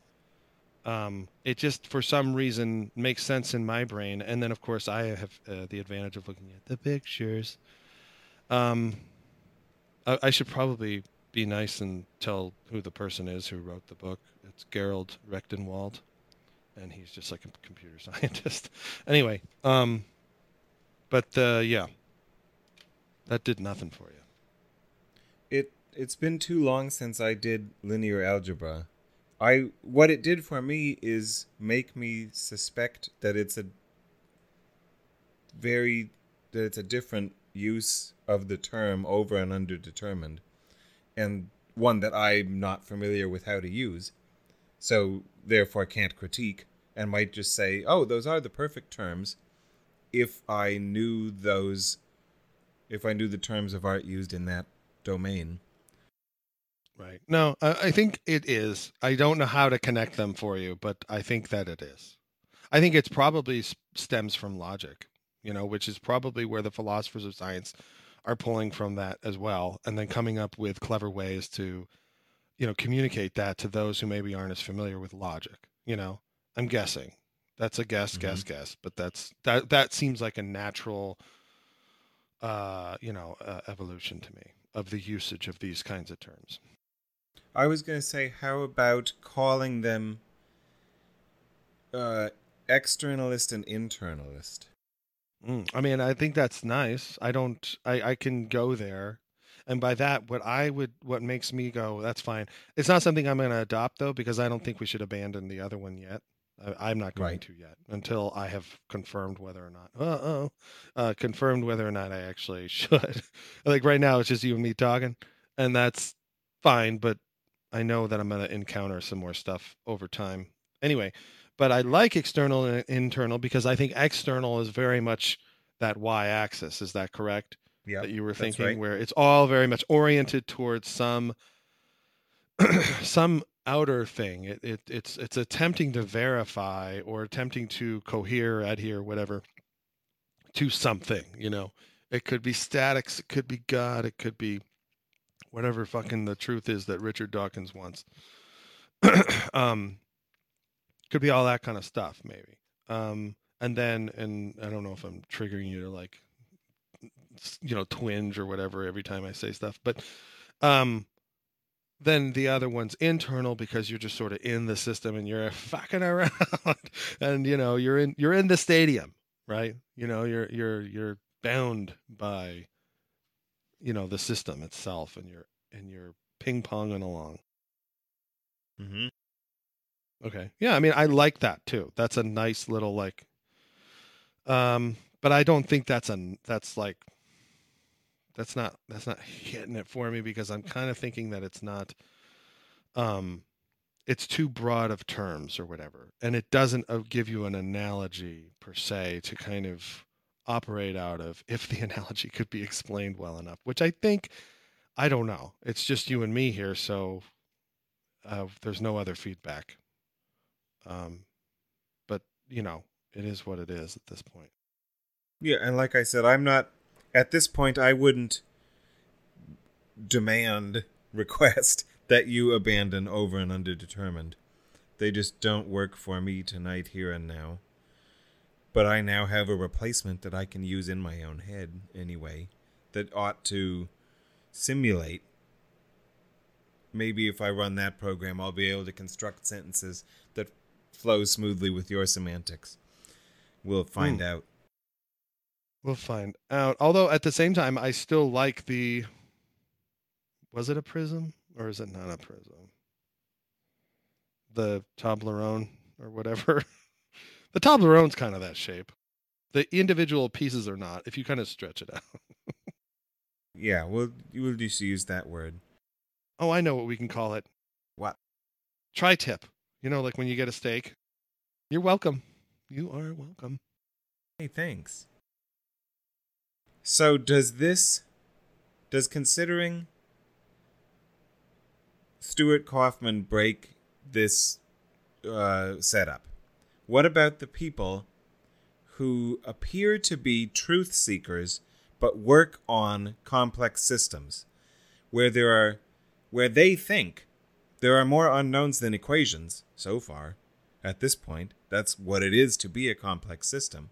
But you know there are right answers. That's how the world works and i want to figure it out and we uh, like what if there's a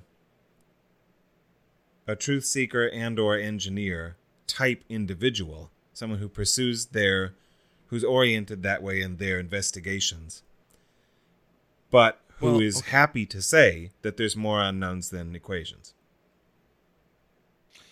Well, then r- remember you're somewhere in the mix, right? You're. I mean, I never said that it's categories, you know. So there's, you can be, you can operate in different ways, and maybe being somewhere in the coordinates of whatever's happening, uh, you know, wherever you are in the coordinates space, um, you know, that might provide you the opportunity to kind of go or be both things or whatever often.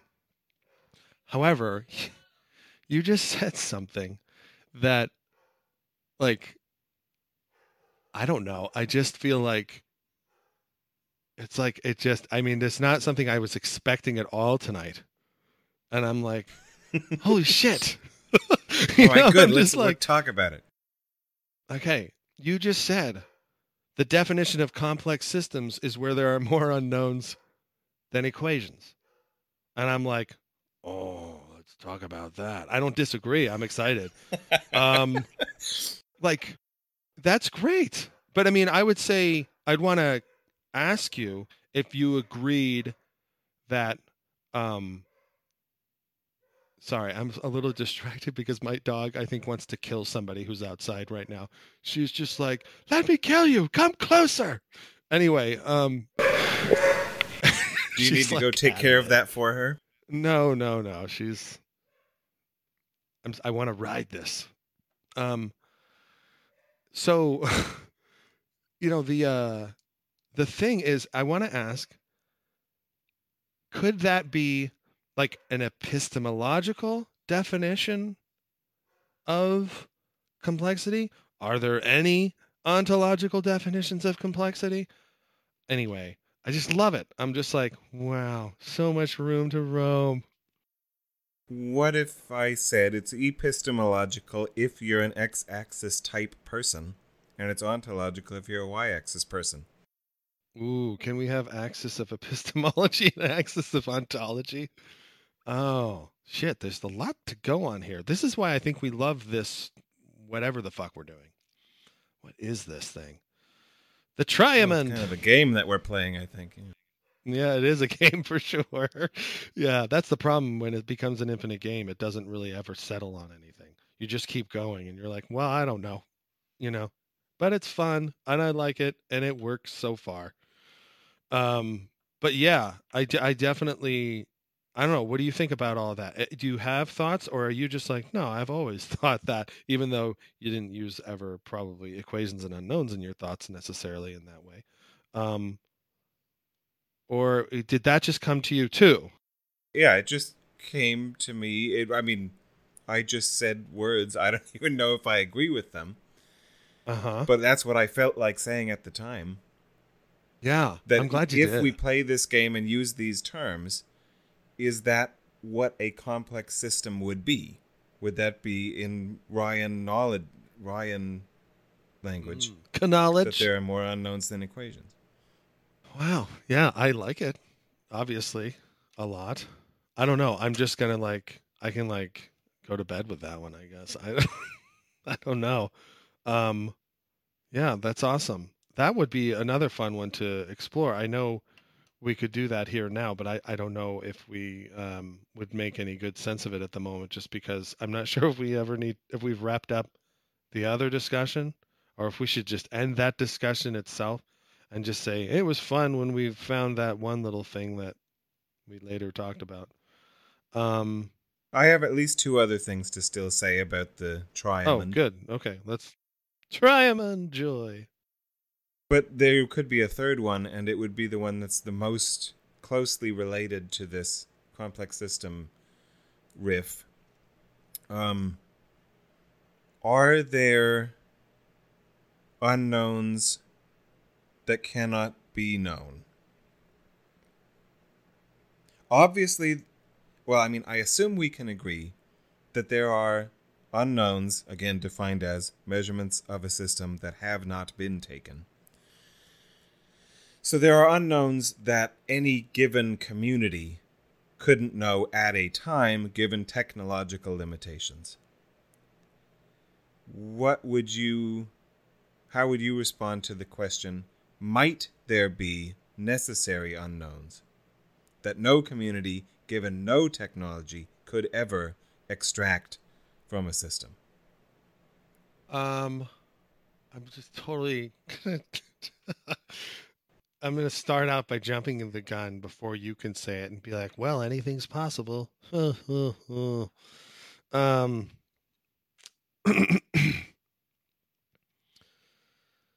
I want to say that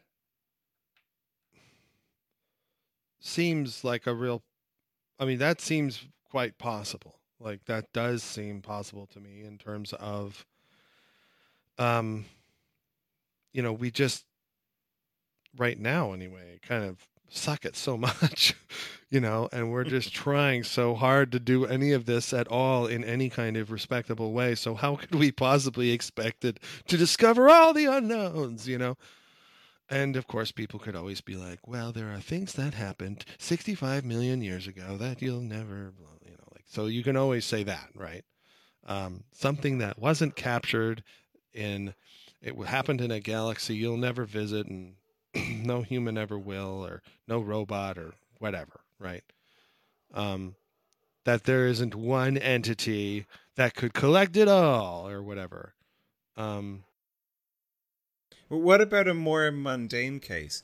Would some of the Santa Fe Institute crowd maybe claim that that's already the case with some systems with which we are already familiar? That there's just something interesting about, I don't know, autocatalytic chemical system X in this living creature or whatever that we not only can we not get it, it's just ungettable for some, I don't know, self referential reason or epistemic horizon instituted somehow that there's just inaccessible information. Of course, I tend towards saying no to those kind of questions because I think anything's possible. I, what I'm asking is, are we willing to consider something impossible, and I'm at this point not. Yeah, I mean, I, I, we've been talking for so long. I mean, this is not one of those things I get hung up on. Um, I have talked to you and other friends about this, um, and I don't even remember where I ended up at the end of it.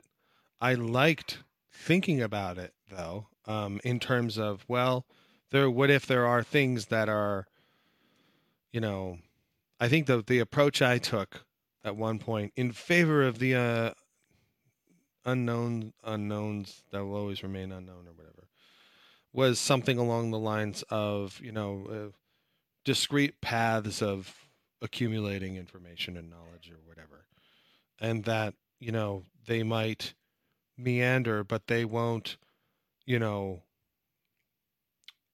like a plow or whatever, just collect it all, you know, or even expand wide enough ever, you know. And then what about all the things they never collected uh, behind them that when they were not nearly as wide or something like that? That was the approach that I took, I think. And I think you and and uh, I think it was Connie, a new individual for you, zero listener, to think, huh? Um, but I think it was you and Connie. We were talking about it, and you guys were like, "Come on," and I was like, "No, I want to," you know, whatever. But um, that's what I. That's where I think I I last left it. Um, if you're trying to provoke an argument out of me, I don't know that's the one. Okay, you'll argue with me about this instead.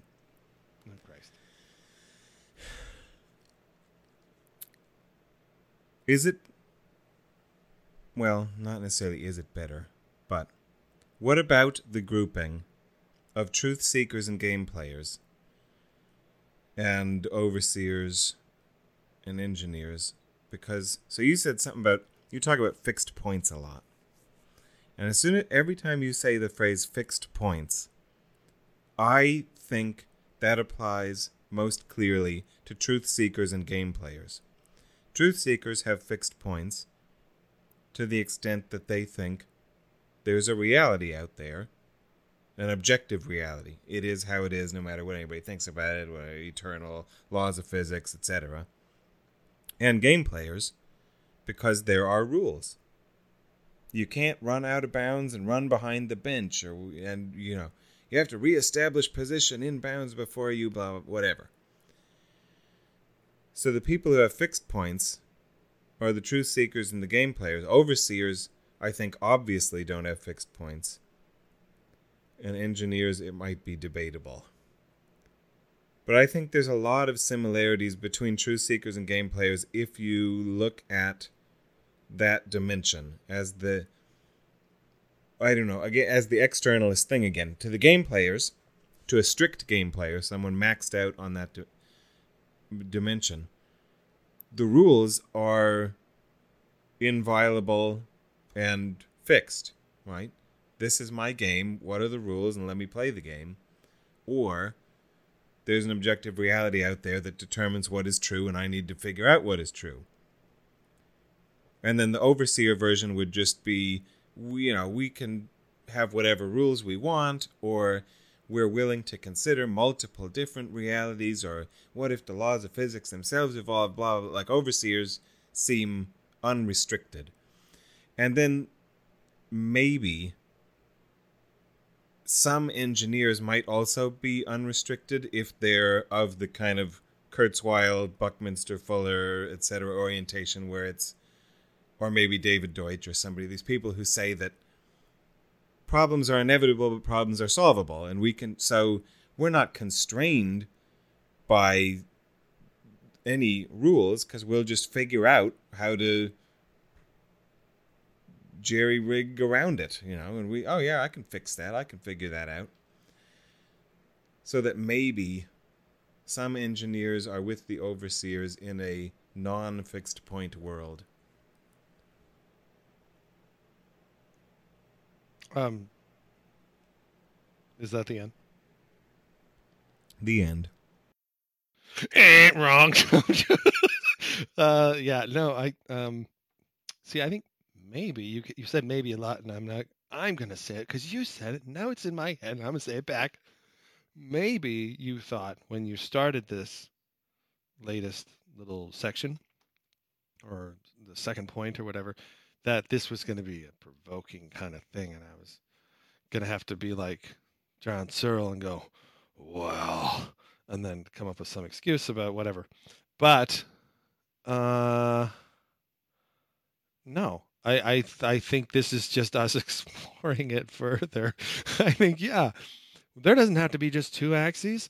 What other axes might there be? And how could maybe these things be grouped differently? You know, how, what do they have in common?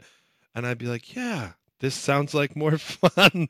Maybe I'm just too agreeable right now, um, which is sad. But I think uh, I like that. I like the idea that there's a possible other way to kind of rotate this whatever. It doesn't have to be geometrical, but god damn it, that's what we're doing. Geometry. Um, right. But we could rotate it and be like, oh, but when you rotate it this way, it's not like that. The axes are different. Um, and uh, you know that's kind of cool. But then again, I don't. I mean, now I have to go again. Now I've got like two things to think about, like a epistemological definition of complexity, and this like new way to like rotate the thing and look to see how sometimes it's you know truth seeking and uh, game playing potentially on the opposite ends of a spectrum, and you know not to say that they never were anyway, but kind of, you know, I wonder how that thing rotates and what kind of clarity can come of it. So I'm sorry, but I don't I don't think I would fight back on that. Okay, that's fine.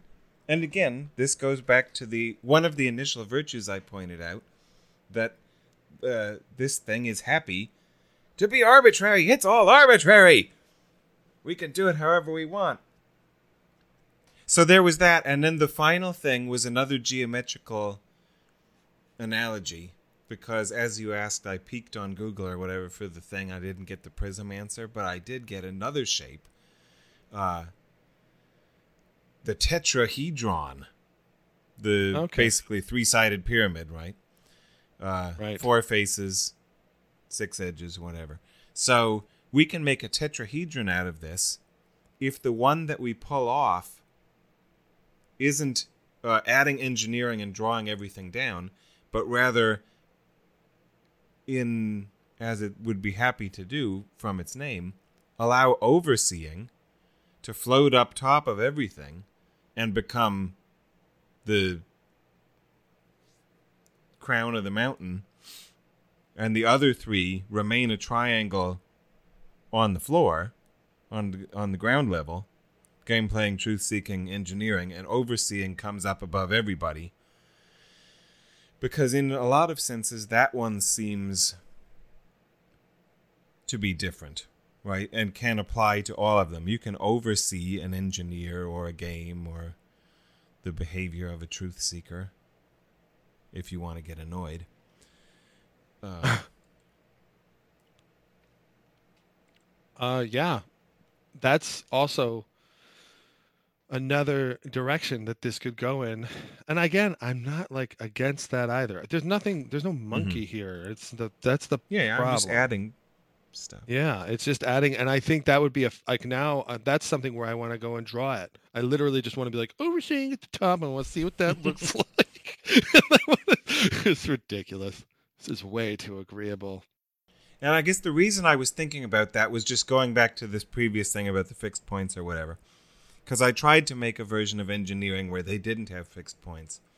But, you know, if you're a bridge builder type, your fixed points are, you know, again, pretty the laws of uh, physics and the heavily, deeply entrenched human social construction of mathematics of your day, etc. Those are pretty fixed. So that overseers would be the only ones out of these four who don't have a fixed point. So therefore that's why they'd have to float up above the rest. And we'd say that everybody on this plane plays by various different types of fixed point games. But then there's these overseeing motherfuckers. They don't do that. Wait a minute. I've just come up with a way. I've just come up with a way to make the overseers at the top make sense, even in the idea of saying fixed points. The truth seekers, the game players, and the engineers are the overseers' fixed points. Bam! No. Yes, No, they are. that's terrible. That's how they get fixed. Yeah, now your monkey's going. Yes, excellent. Why They're not, not Harland? fixed. Don't be such a jerk. because it's already part of the entire program that It's fixed to it. what these things are is that they apply to human beings and that no human being is any one of these things and we slide around at different times like the whole thing is predicated on is that the people are not fixed points Sure, but I still like my idea better. um, I still like that. You know, you can remove. but so you if you the were to fixed remo- points here's- could here's the thing, the here's the abstract thing. Oh, wait, wait. description of the positions Uh, fox Yeah, well, news this is i'm talking over you don't get to talk fake news, more or less. cut his No. mic Um, cut cut his mic Yeah, no, I think that it is because even if, like, say you remove engineering, you still got game playing and truth seeking, and the overseer can oversee on those points.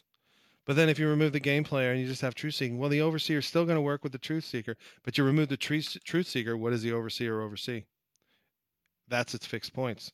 Those three and plus more potentially, if we get any more ridiculous. Um, that would be the the modes. It emerges out of these other modes fucking around. Bam! Well, they're. Doesn't that just make them points? But I don't know what makes them fixed.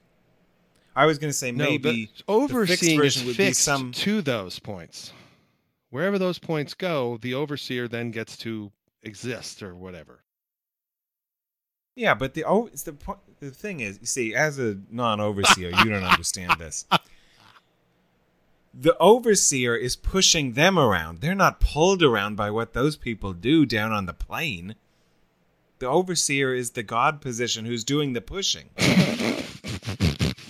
exactly. So what is the overseer pushing around if it's not pushing around truth seekers, uh, game players, and and engineers or anyone else? If it's not pushing anyone around, what is it? It doesn't.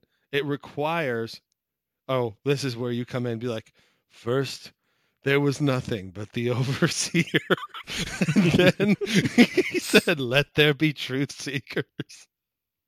Uh, well, no. What I would anyway, say, actually, where I would go with that is that's a not that it is the uh, pure, beautiful, anachronistic past that I to which I wish we could return, but rather that that is my utopian future that everyone would become an overseer and oversee each other and our own behavior and fine whatever. I mean we don't need uh, a bunch of dupes who think that there are real answers or that there are rules imposed from outside.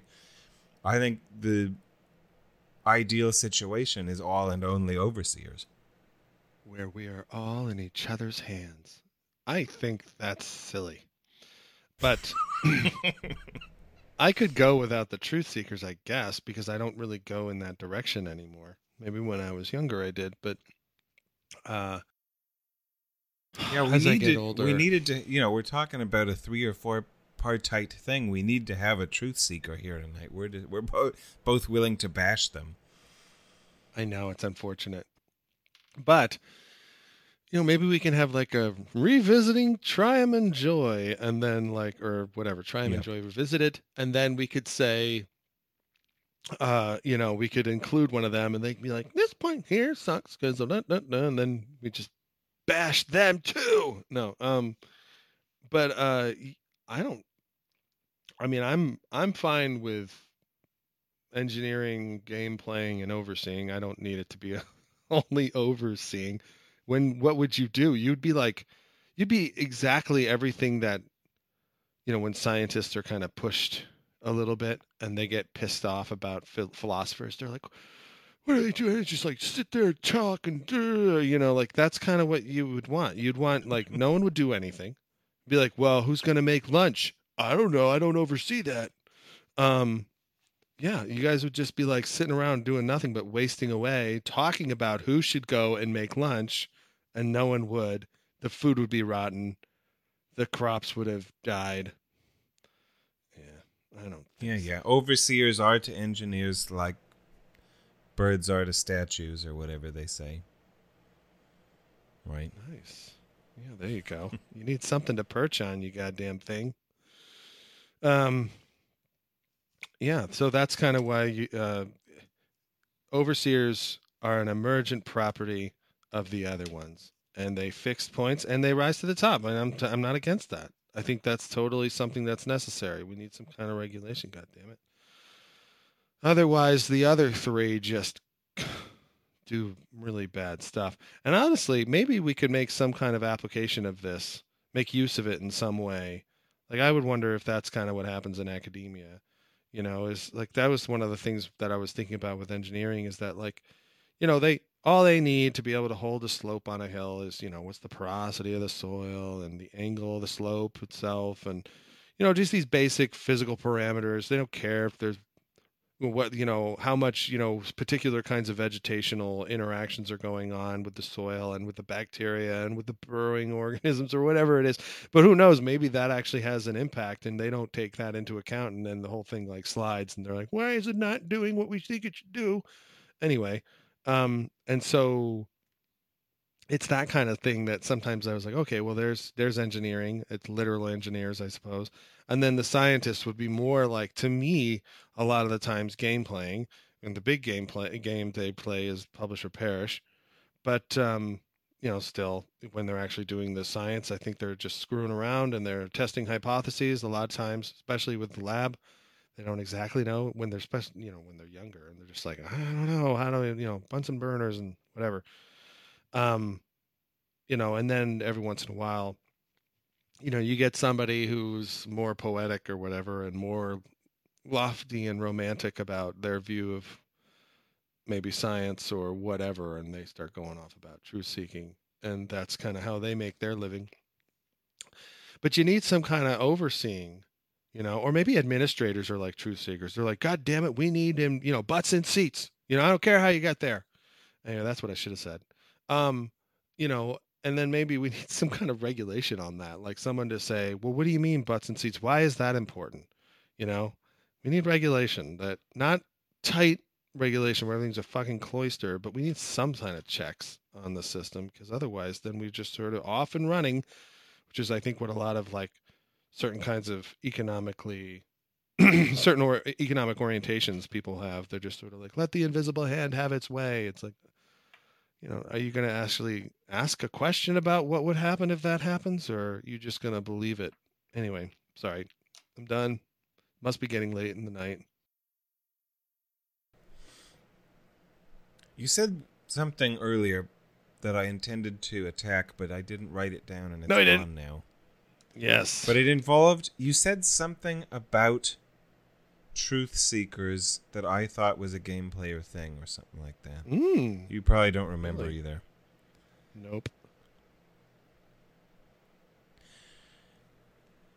One thing we've brought up a bunch of times, and I think we're agreeing that we haven't directly attacked it, is the whole definition question.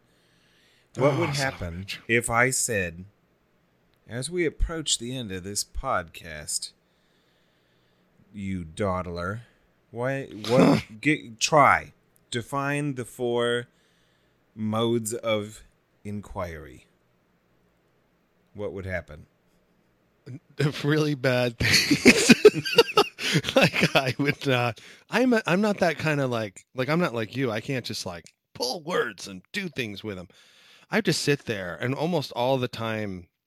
This is another issue you and I have apparently, but you know you apparently you know think in words. This is how I say these things, and I think in you know images or whatever.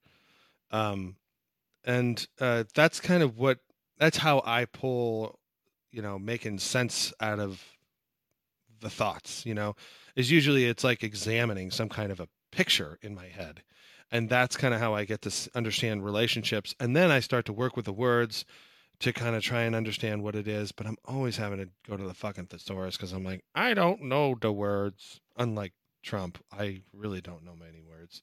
I try. Um but that's kind of my issue. That's how i come up with definitions as well you know, or I can like play off of some that I've seen somewhere and I can say, well, I like this bit and this bit because that seems to be a little more concrete. I don't know, or less circular or whatever. So, um, yeah, I, I, I would rely heavily on you to start that uh, part of the conversation. Like, what do you say after all the things we've both said? What's truth seeking? quixotic. Um, but uh, let's see, what was I going to say? I bet that's something they've studied, right? That's something that's interesting to me. That kind of that you can get different human beings to report. I think in X, and then some people say pictures, some people say words. I'm sure some say other things. That's one of those little treasures that I'm just like, what? Like, I also have the knee jerk response to say that, and I definitely lean toward words. But it's another one of those things where everything it's obviously that all the answers are false.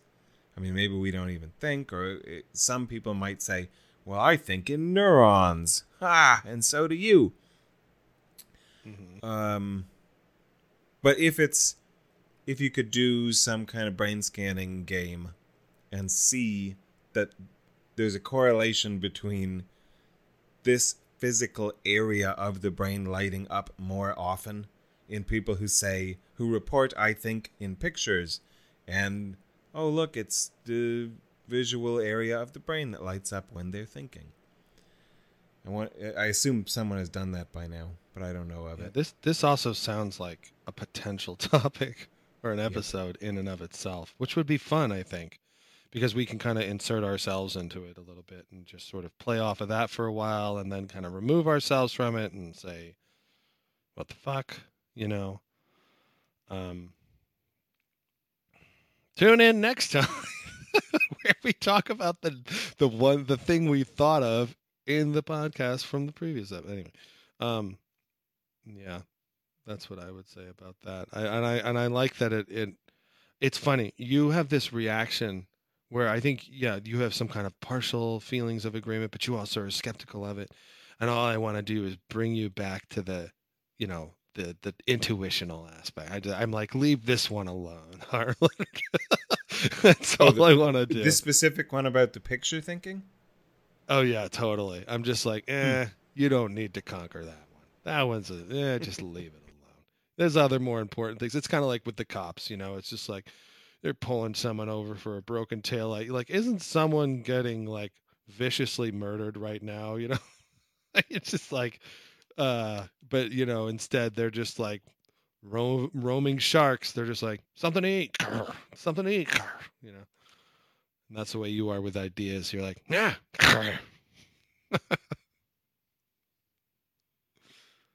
And I'm Sometimes. like, this one won't give. I'm like, this one won't give you any sustenance. You need to go for the big fat seal, all that gelatinous fat to give you the energy to live in the ocean and run away from the killer whales, which are hustlers. But whatever. Um, yeah, I don't. These are strange to define in a provide necessary and sufficient conditions sense when I think about attempting to define them, I end up writing little miniature plays. And I imagine someone entering the spotlight from stage left wearing a t shirt that says Truth Seeker, and then Ooh, they nice. say something, you know, and that that just the whole paradigm case version rather than right Aristotelian style definitions but you know the for me the the truth seeker t-shirt wearer comes out on stage and says very dramatically because everything these people do is melodramatic. They say there are correct answers and we can find them. Yeah. And my job is to find them you know. But the game player walks out on stage and they're kind of um, distracted, like maybe they're typing on a calculator or something. They're like very uh, flighty, you know. But he's and they, if you can get their attention to even turn their face to the crowd and say something, And it's like, eh, you know, there, there's a rule set. I like this rule set, and, I, and I'm going to explore its possibilities. That's the game. What the the game player soliloquy. Classic. And of course, you know, the overseer has a brandy in one hand and a cigar in the other. And uh, kind of, you know, leans back at the waist a little bit and walks out slowly and again kind of dramatically turns toward the crowd in order to say, you know, uh, there are conversations, and we are going to examine their rule sets and point out their mistakes or some, you know, or their, their foibles. and let's see, the engineer, what are they all about? Well, don't they come out measuring the room?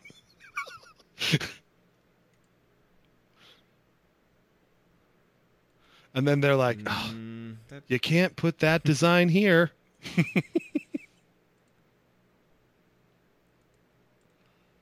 something like that. And I guess uh, let's see what they're going to say something like, you know,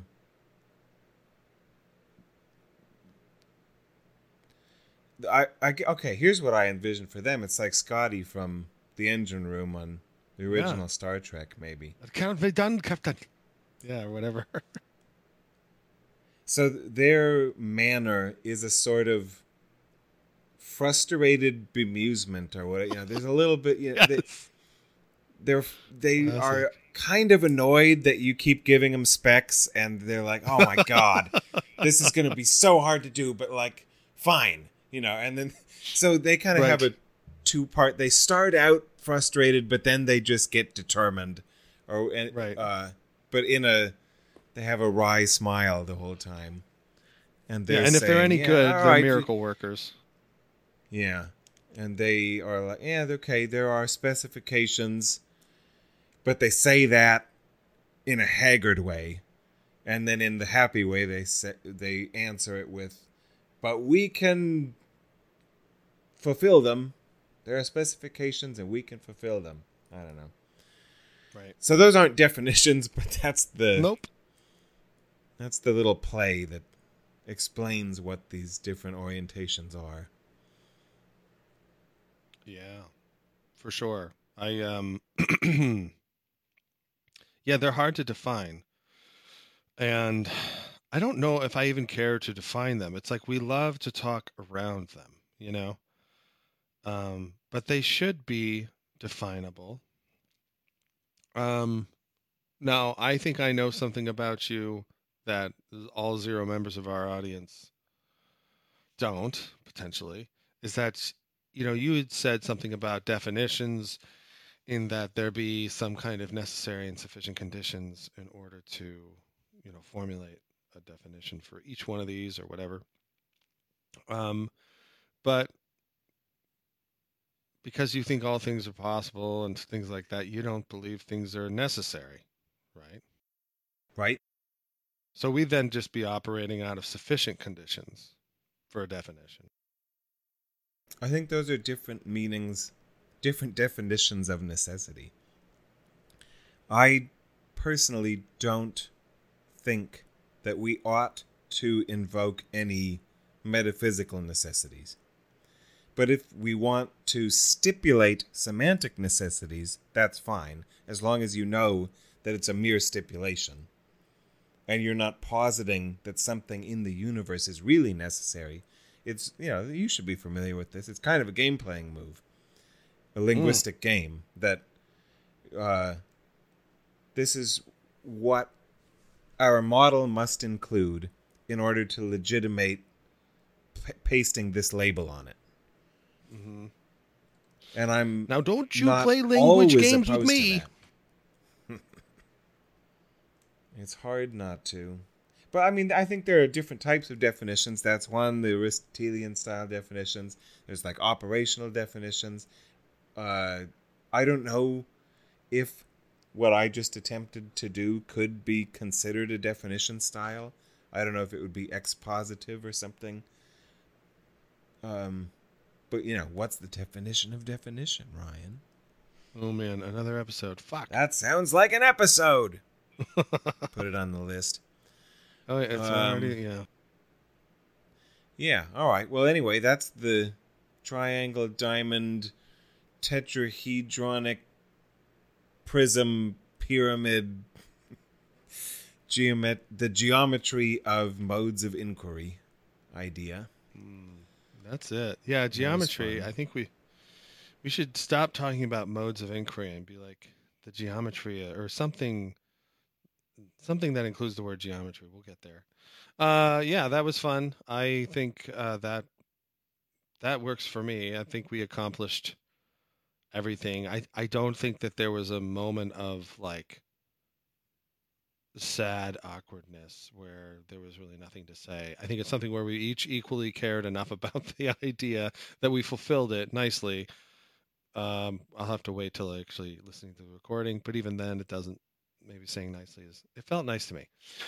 Anyway, um, so yeah, we can uh, we can say, you know, sayonara or whatever. I don't think we need to say much more. We've said quite a bit already and we've said enough good stuff.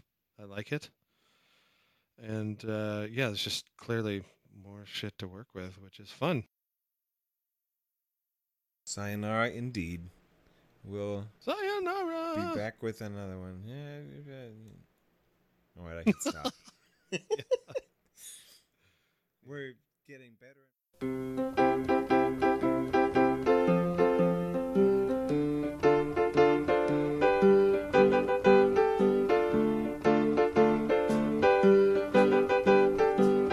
I'm gonna give you till the morning comes. till the morning comes, till the morning comes. I'm only waiting till the morning comes. Till the morning comes. Till the morning comes.